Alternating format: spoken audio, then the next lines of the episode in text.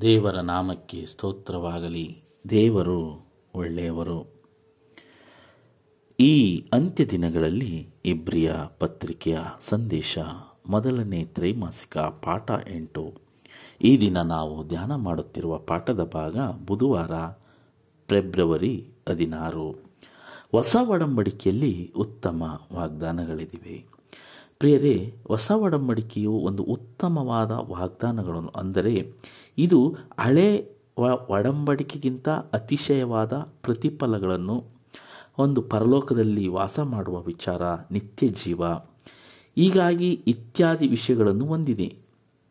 ಹಾಗಾಗಿ ಸತ್ಯವೇನೆಂದರೆ ದೇವರು ಹಳೆಯ ಒಡಂಬಡಿಕೆಯ ಕಾಲದ ವಿಶ್ವಾಸಿಗಳಿಗೆ ಮಾಡಿದ ಅದೇ ಪ್ರತಿಫಲವನ್ನು ನಮಗೂ ಸಹ ಅನುಗ್ರಹಿಸಿದ್ದಾರೆ. ಪ್ರಿಯರೇ, ಎಂದು ಆದಾಮ ಅವುಗಳನ್ನು ಉಂಟು ಮಾಡಿದರು, ಅಂದು ಯಾವ ರೀತಿಯಾದ ಒಂದು ಒಳ್ಳೆ ಜೀವನವನ್ನು, ಆ ಒಂದು ಸುಂದರವಾದ ಬದುಕು, ಪಾಪವಿಲ್ಲ, ಕಣ್ಣೀರಿಲ್ಲ, ಗೋಳಾಟವಿಲ್ಲ, ಮರಣವಿಲ್ಲ, ದುಃಖವಿಲ್ಲ, ಹಿಂಸೆಯಿಲ್ಲ.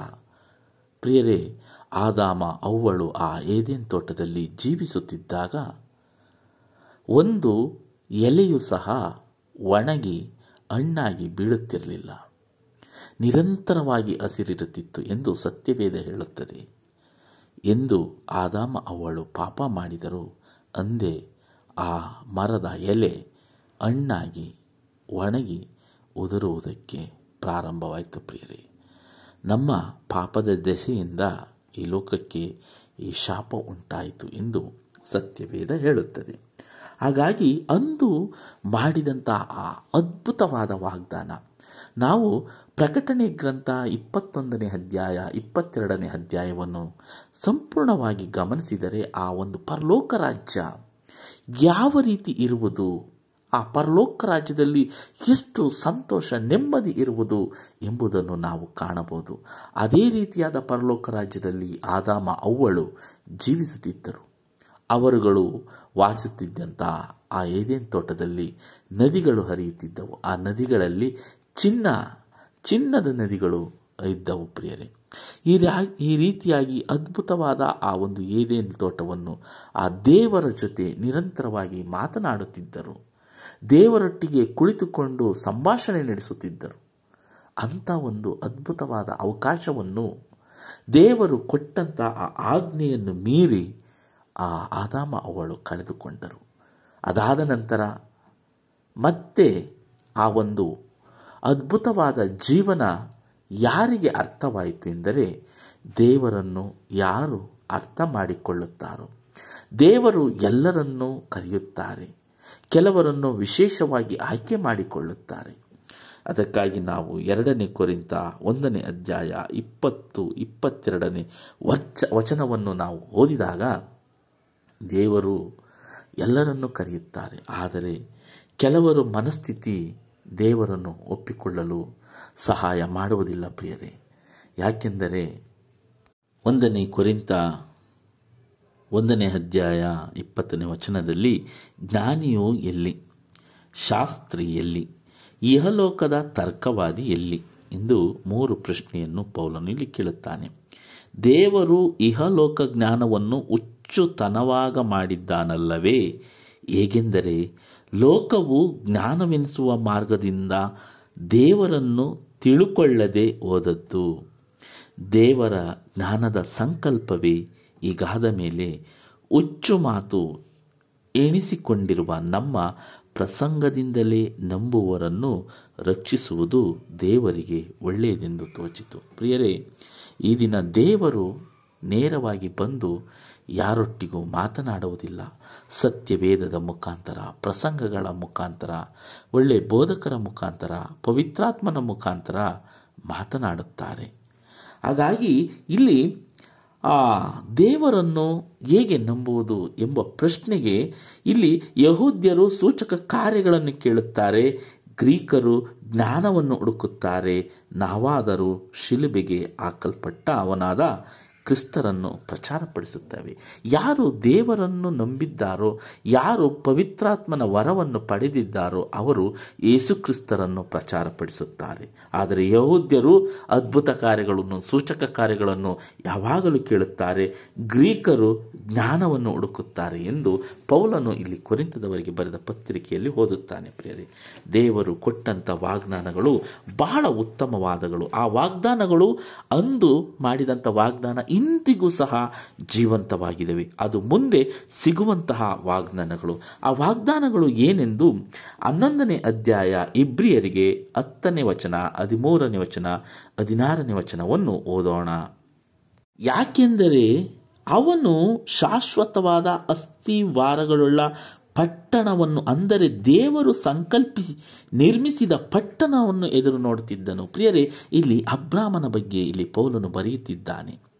ಅಬ್ರಾಮನು ಹುಟ್ಟಿದ ಕಾಲಕ್ಕೂ ಇಂದಿನ ಕಾಲಕ್ಕೂ ಲೆಕ್ಕ ಹಾಕಿದರೆ ಸುಮಾರು ಆರು ಸಾವಿರ ವರ್ಷಗಳು ಕಳೆದಿದ್ದಾವೆ. ಆದರೆ ಪರಲೋಕ ರಾಜ್ಯ ಎಂದು ಬರುತ್ತದೆ. ಯೇಸು ಕ್ರಿಸ್ತರು ಎರಡನೇ ಬಾರಿ ಯಾವಾಗ ಬರುತ್ತಾರೆ ಎಂದು ದೇವರಿಗೆ ಬಿಟ್ಟರೆ ಈ ಜಗತ್ತಿನ ಯಾವ ಮನುಷ್ಯರಿಗೂ ಗೊತ್ತಿಲ್ಲ ಎಂದು ಮತ್ತಾಯನ ಸುವಾರ್ತೆ ಇಪ್ಪತ್ನಾಲ್ಕನೇ ಅಧ್ಯಾಯದಲ್ಲಿ ಯೇಸುಕ್ರಿಸ್ತರು ಸ್ಪಷ್ಟವಾಗಿ ಹೇಳುತ್ತಾರೆ. ಈ ಲೋಕ ಇಂದು ಬಿದ್ದೋಗುತ್ತದೆ, ನಾಳೆ ಬಿದ್ದೋಗುತ್ತದೆ, ಆ ರೀತಿ ಆಗುತ್ತದೆ ಈ ರೀತಿ ಆಗುತ್ತದೆ ಅಂತ ಅನೇಕರು ಭವಿಷ್ಯ ಹೇಳುವುದನ್ನು ನಾವು ಕೇಳಿದ್ದೇವೆ. ಆದರೆ ಯೇಸು ಕ್ರಿಸ್ತರು ಆ ಕೊನೆ ದಿನ ನನ್ನ ತಂದೆಗೆ ಬಿಟ್ಟರೆ ಈ ಲೋಕದ ಯಾವ ಮನುಷ್ಯನಿಗೂ ಗೊತ್ತಿಲ್ಲ ಎಂದು ಹೇಳುತ್ತಾರೆ. ಹೌದು ಪ್ರಿಯರೇ, ಆ ದಿನ ಪರಲೋಕ ರಾಜ್ಯ ಎಷ್ಟು ಸುಂದರವಾಗಿರುತ್ತದೆ. ಆ ಕಲ್ಪನೆಯನ್ನು ಅಬ್ರಾಮನು ಆರು ಸಾವಿರ ವರ್ಷಗಳ ಹಿಂದೆಯೇ ಕಂಡನು ಎಂದು ಇಲ್ಲಿ ಇಬ್ರಿಯರಿಗೆ ಹನ್ನೊಂದನೇ ಅಧ್ಯಾಯ ಹತ್ತನೇ ವಚನ ಇಲ್ಲಿ ನಮಗೆ ಸಾಕ್ಷಿ ಕೊಡುತ್ತದೆ. ಅದೇ ರೀತಿಯಾಗಿ ಹದಿಮೂರನೇ ವಚನದಲ್ಲಿ ಇವರೆಲ್ಲರೂ ವಾಗ್ದಾನದ ಫಲಗಳನ್ನು ಹೊಂದದೆ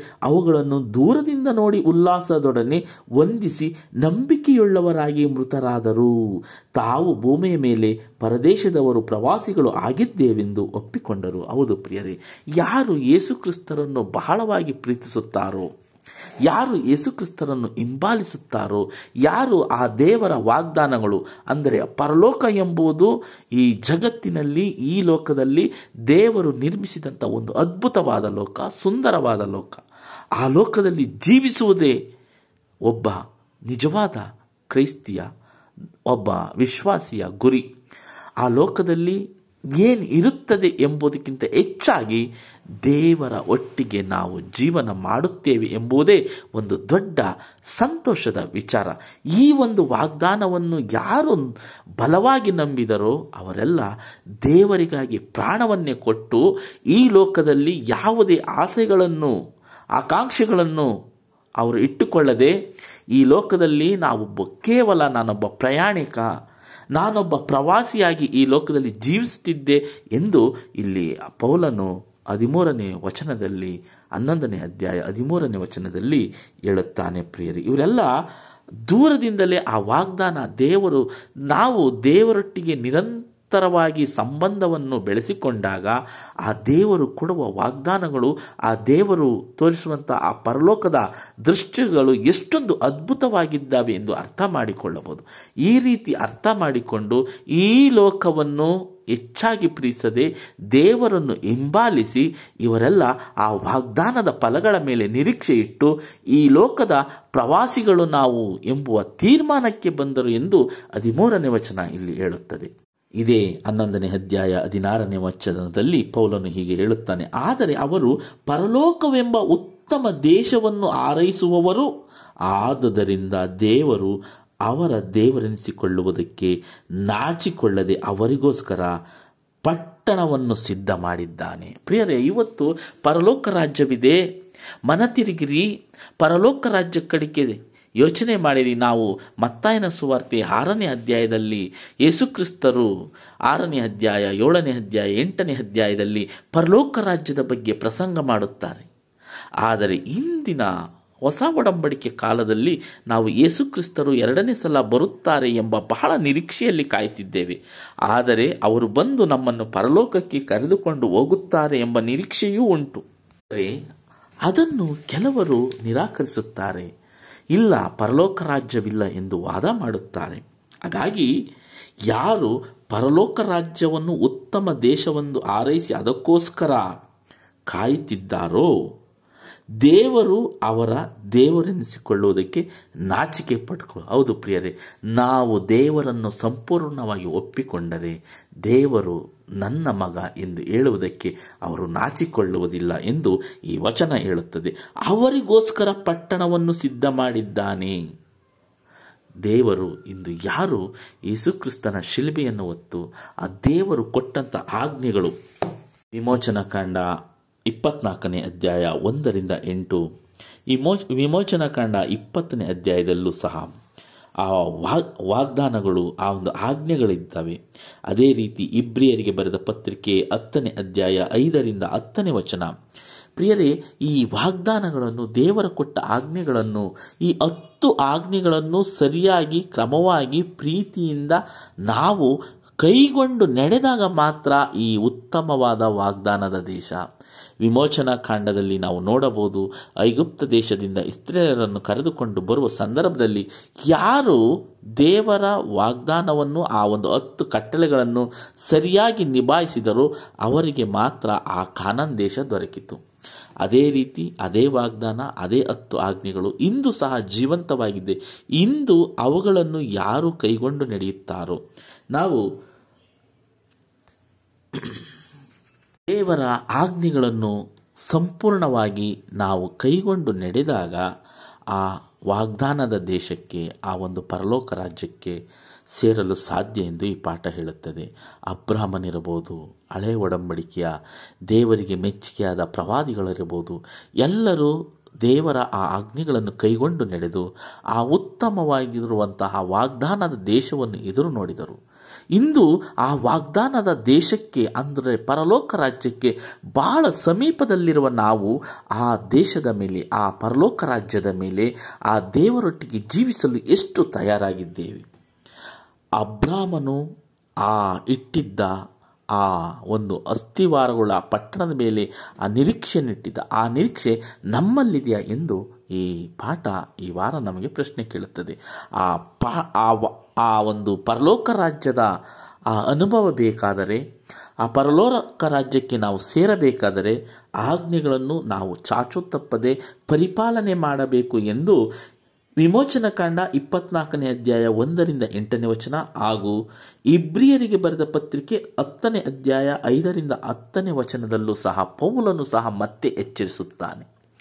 ವಾಗ್ದಾನದ ದೇಶ ಬೇಕು, ಸುಖ ಬೇಕು, ಸಂತೋಷ ಬೇಕು, ನೆಮ್ಮದಿ ಬೇಕು, ಎಲ್ಲ ನಮಗೆ ಅವಶ್ಯಕತೆ ಇದೆ. ಅದೇ ರೀತಿಯಾಗಿ ದೇವರು ಕೊಡುವಂತಹ ಆಜ್ಞೆಗಳು ಬಹಳ ಮುಖ್ಯ. ಅವುಗಳನ್ನು ಪ್ರೀತಿಯಿಂದ, ಸಂತೋಷದಿಂದ ನಾವು ಕೈಗೊಂಡು ನಡೆಯಬೇಕು. ಆ ರೀತಿ ಕೈಗೊಂಡು ನಡೆದಾಗ ಆ ವಾಗ್ದಾನದ ದೇಶಕ್ಕೆ ನಮ್ಮನ್ನು ಸೇರಿಸುತ್ತಾರೆ ಎಂದು ಈ ಪಾಠ ನಮಗೆ ಕಲಿಸಿಕೊಡುತ್ತದೆ ಪ್ರಿಯರೇ. ಮತ್ತೆ ಮುಂದಿನ ಪಾಠದಲ್ಲಿ ಭೇಟಿಯಾಗೋಣ. ವಂದನೆಗಳೊಂದಿಗೆ. ಆಮೇಲೆ